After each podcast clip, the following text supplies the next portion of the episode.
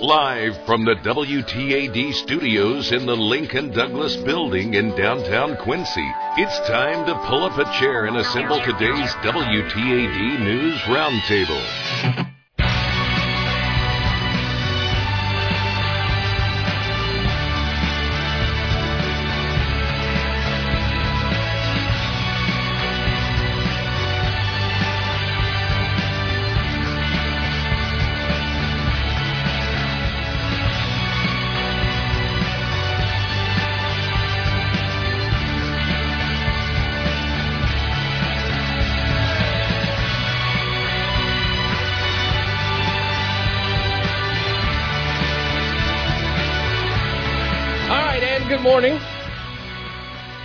Welcome to the Thursday edition of the News Roundtable. Uh, hi, my name's Quade. Uh, we're going to be joined on the second half of the show by Missouri Senator Cindy O'Laughlin, uh, who has uh, made some headlines uh, this week with some statements about uh, sheltering in place, and essentially she's voicing the tension that is there with people and business owners about how long uh, we could stay, quote unquote, essentially uh, shut down and survive.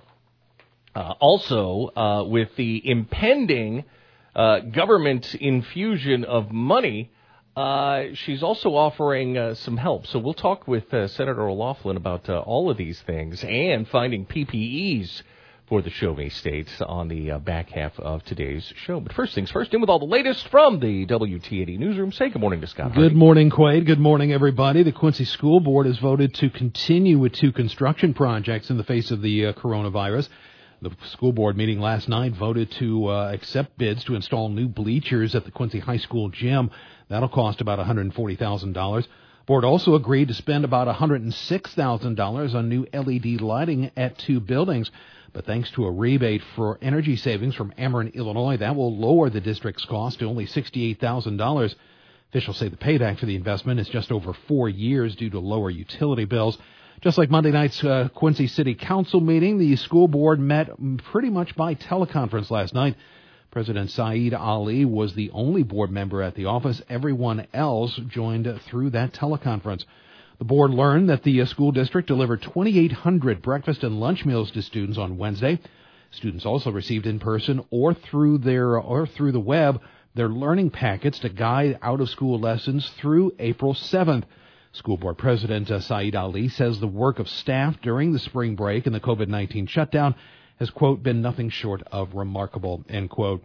Quincy University says its classes will remain online only through the rest of the semester.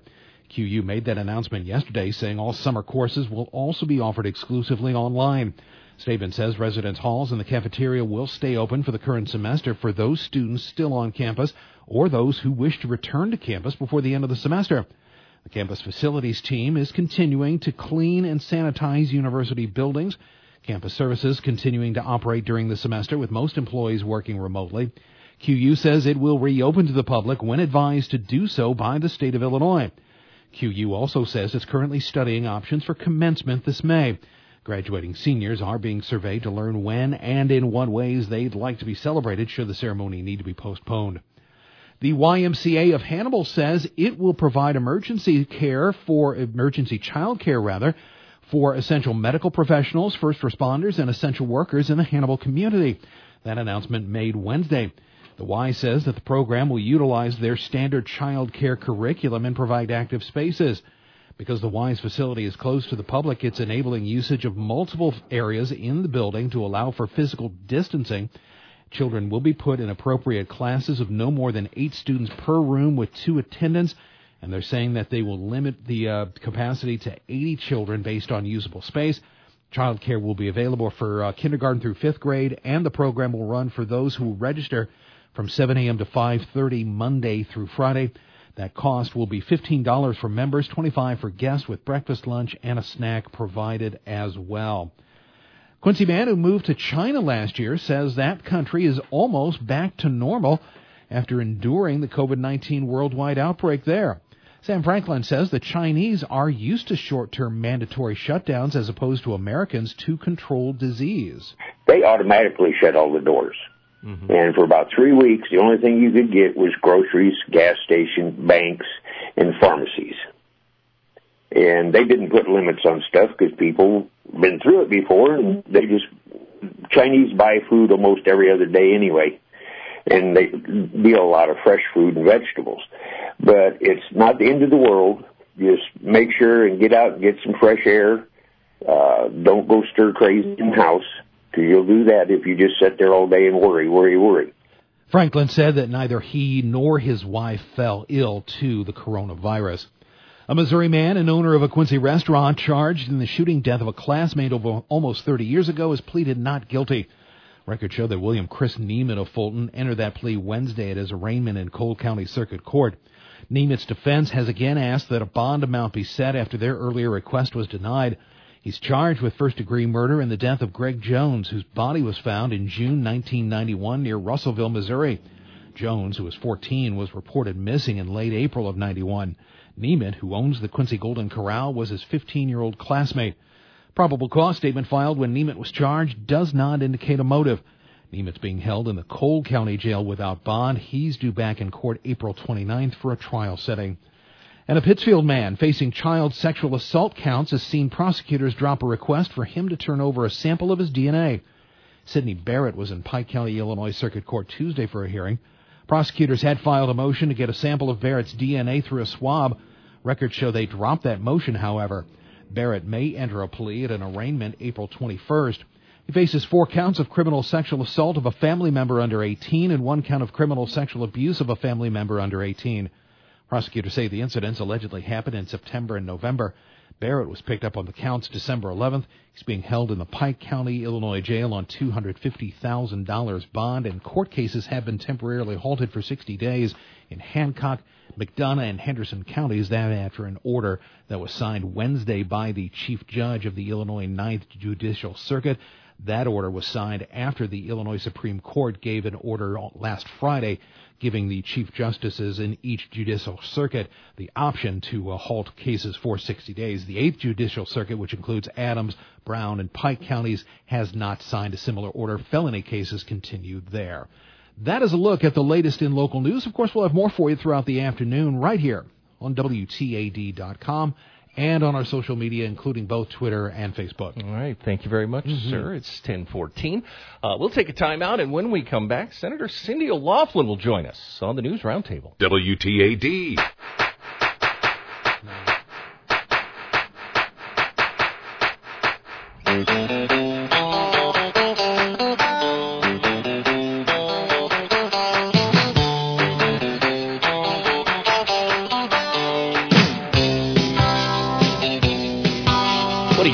Masochist Need something to smile about. It's supposed that, to be opening that, wait, day. This makes you smile? Yes. The fact that it's supposed to be opening day and it's not, this makes you smile? Hey, when this show's over, I'm going to watch Cardinal baseball. I don't care. not a live. So, it's yeah, not a live game. You're going to watch an old game. There you go. Which which old game uh, do you have queued up and ready to go? 2011 Game Six World Series at the. Last. Oh well, that's a good one. That's a, David Freese thanks you. Uh, to be to be honest, Quade, I have been doing the same thing at home on YouTube, watching old Premier League matches.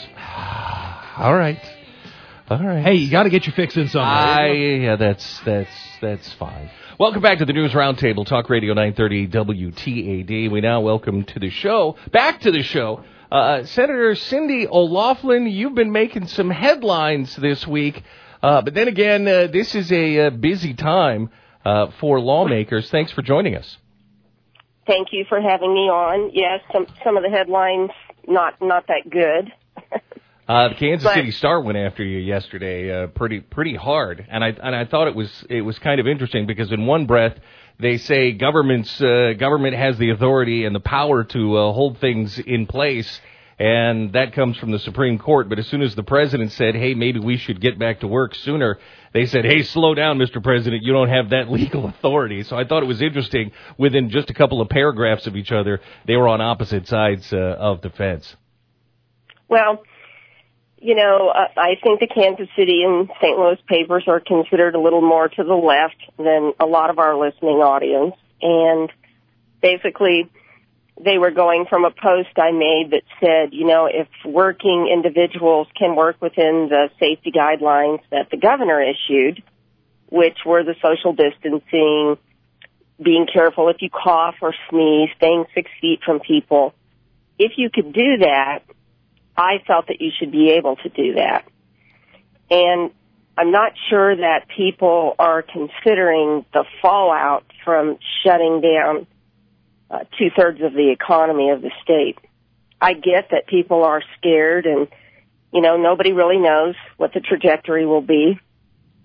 But if you, if you can go to work and stay away from people, I, I just think that you should be able to do that. So that's kind of where they came from on those two articles. One of the uh, things that I think a lot of people are, are trying to, uh, that eventually, if we're not already there, going to start wrestling with is this idea of metropolitan areas with a lot more people in a lot smaller area and, and a lot more cases of COVID 19 versus a lot of rural areas, like most counties in Missouri, have zero cases uh, uh, that have been uh, uh, put forward. Um, is is there a, a time where we're going to look at perhaps maybe just restrictions in metropolitan areas and areas without any cases can get back to quote unquote normal? You know, that decision will be made above my pay grade for sure, but I would certainly advocate for that. And I recently had read an article where I thought a compelling case was made that the most vulnerable people are 70 and older, 80 and older. And, you know, they have underlying health issues in general. And so they're really the most at risk. And the article was suggesting that, you know, you do everything you can to protect them. But for the rest of the population, if you could continue with the cautionary guidelines that we're currently operating under, that that would be the best solution. And what concerns me is especially for our area, um, once you have a business, a lot of our businesses are family businesses, maybe single proprietor. Um, they do not have the resources to be shut down for two, three, four, or who knows how long weeks. And what will happen is, you know, they will close and they won't come back. Now, Congress did, or the Senate at least, did pass a massive um, aid bill, and while I'm I'm probably as much of a fiscal hawk as anyone else, I do believe that since the government has pretty much dictated how things will go, that unless we do something for the small businesses, they're just they're really going to disappear. Now, so I know that you've talked you know, with Senator Blunt uh, about this. Uh, what has he told you uh, regarding the stimulus? Well, I have the the version that they passed in the Senate. And there's lots of different categories. It's really a little bit overwhelming. But I also have a friend who works for the SBA in St. Louis and I've spoken with him and asked him, I sent it to him, asked him to go through it, and I've been posting for people to send me their name uh, phone number, contact information, small business people, and he's going to produce a series of short webinars. He's really very good. And I think people can connect through their computer and see that, and then he will be available to help people, you know, one on one. And I think for a lot of our small business people in the rural area, some of those things are pretty overwhelming. I mean, we're we're a little bit bigger than a small business, and when I read it, I, I'm just thinking, my goodness, there will be people that won't know where to start. But there, and there's also other, you know, good advisors out here. Hannibal's got Corey Mehaffy and Lisa Worth. They're both very capable. Uh, Carolyn Chrisman in Kirksville, she's very capable. We have our regional councils on government. They're pretty capable too. So, you know, there, w- there will be people to help but it's a critical situation. And when you look at our counties and our um, tax base, which is sort of, you know, getting smaller, uh, this could be really a devastating blow for us. Uh, one of the things that uh, you have uh, people around the state uh, talking about now is how this may affect the upcoming state budget. Uh, has this oh. affect? Can we quote Sorry. you there? yes. how, how, much of that uh, is dominating, you know, the budget talks in Jefferson City right now? Because it's just a big unknown. Well, here's just one example. From in the week of March 14th through the 20th, there were 3,976 applications for unemployment. Then from 315 through the 21st, it rose to 42,207. So the unemployment fund will be, you know, in severe trouble later on in the year. Um, nationally, just a couple of numbers. The, the first week, 14th through the 20th, there were about 300,000 claims for unemployment. The very, uh, add another day or two on there, there were 3.3 million claims. So, you know, I don't want to minimize how scared people are and, you know, it's worrisome for everyone. But I also think that, you know, there's risk involved in nearly anything that we do. And when this ends, we're going to be, or a lot of people are going to look to the government to try to be made whole, and the government is broke. So th- this is going to be very hard. and if I were the governor, which I am not, but if I were, I would be making some severe cuts right now. Uh, cuts to obviously the budget, would, but perhaps uh, taxes. Well, taxes. I would look to the number of people that we have employed in Jefferson City. I would probably ask each department to downsize. And, you know, I know that will be unpopular, but when you look at the function of government and you look at the things that it needs to be providing for actually, you know, outstate, there's only so much money. I mean, I think we are headed for a real uh, cliff here and it isn't that it can't be negotiated, but like any business person, I feel like the minute you see you have a big problem coming on, you devise a plan immediately, whether it's popular or not, and generally it's not popular. Our guest this morning on the News Roundtable, Missouri Senator Cindy O'Laughlin, joining us. One of the things that uh, governors across the country and, and countries around the world are trying to get their hands on are PPEs. Uh, this has been uh, a, a, struggle, but uh, I, I, noticed that on social media you talked about a couple of places where the Show Me State is actually getting some help in this area. What are those? You know, I talked to the Career Tech Center in Kirksville. They have a great center, as does Hannibal. And in Kirksville, they're 3D printing masks. So um, then this brought up a conversation with some of the other career tech centers, and I haven't had time yet to put that all together. But, you know, I think people in our area, we're used to having to figure it out. Um, so people are really stepping up to do that. And then this morning, or actually yesterday, I talked to Dr. Choi from the University of Missouri. I told him, you know, we can't get disinfectant spray. I mean, you, you can't order it, you can't find it.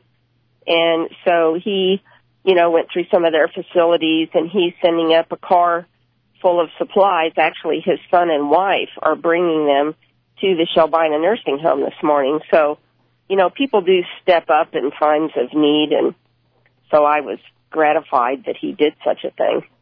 Yeah, it's uh, that's one of the things that we've noticed, uh, you know, and, and and it's who we are as people when uh, the situations arise uh, where we need to lean on each other and rally, we, we tend to do that uh, uh, in pretty much uh, most areas, and we encourage that uh, between everybody. Um, Governor Parson uh, has said that uh, he thinks this is going to last longer than uh, the Easter dates that the president has brought up.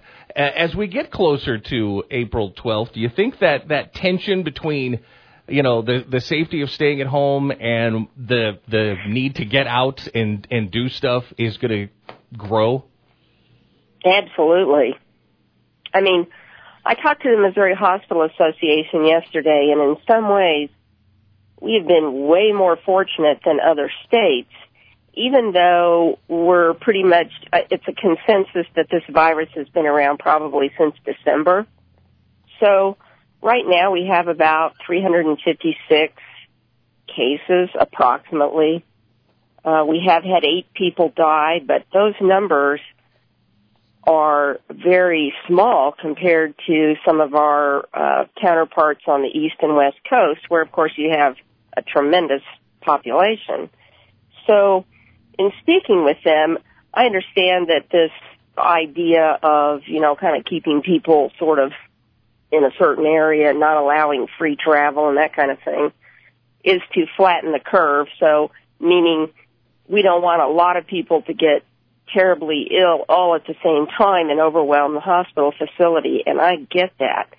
But 356 cases, you know, at least so far, we've been pretty fortunate about that. So my question to them was, well, can you, can you give me the numbers that tell us when we've achieved the idea of flattening the curve? What, what are those numbers? And so they're working to get me those, but you know, I kind of like to understand what the parameters are. What's the goal that we're trying to reach? How do we get there? And sometimes people forget to even ask those kind of things, but I've asked for it and we'll see what happens. So, you know, if we, by the grace of God, manage to not have a huge uh, influx of people being diagnosed, that would be great. And part of the conversation is that people undoubtedly have already had it and recovered from it and didn't probably even know that's what they had. So, you know, I know that people all over the country are working to get more test kits available, working to get a test where you could determine if you had have had it already and maybe are immune to it now and maybe that could be useful in treating other people. So there's a lot of things happening kind of in a very rapid fashion. But I, I just don't believe that we can stay in an, in an entirety locked down for months at a time uh, because then we'll be, you know, it, it, it will truly have a devastating consequence. Our guest this morning on the News Roundtable, uh, Senator Cindy O'Laughlin. Uh, concerning the webinars, we would uh, encourage our listeners, uh, if you run a business or if you're a private citizen, you're curious, uh, follow along on Senator Cindy O'Laughlin's Facebook page. You give updates there. a couple of times at least a day. I want to thank you for joining us today on the News Roundtable, Senator. I want to thank you for having me on, and I want to uh, encourage people to remain positive. I think we're very strong and resilient, and we'll overcome this. That is the Thursday edition of the News Roundtable. We'll be back in tomorrow morning at 10 a.m. We'll be here. You should be too. The News Roundtable will reconvene tomorrow morning at 10.06 a.m. on AM 930 WTAD. Podcast available online at WTAD.com.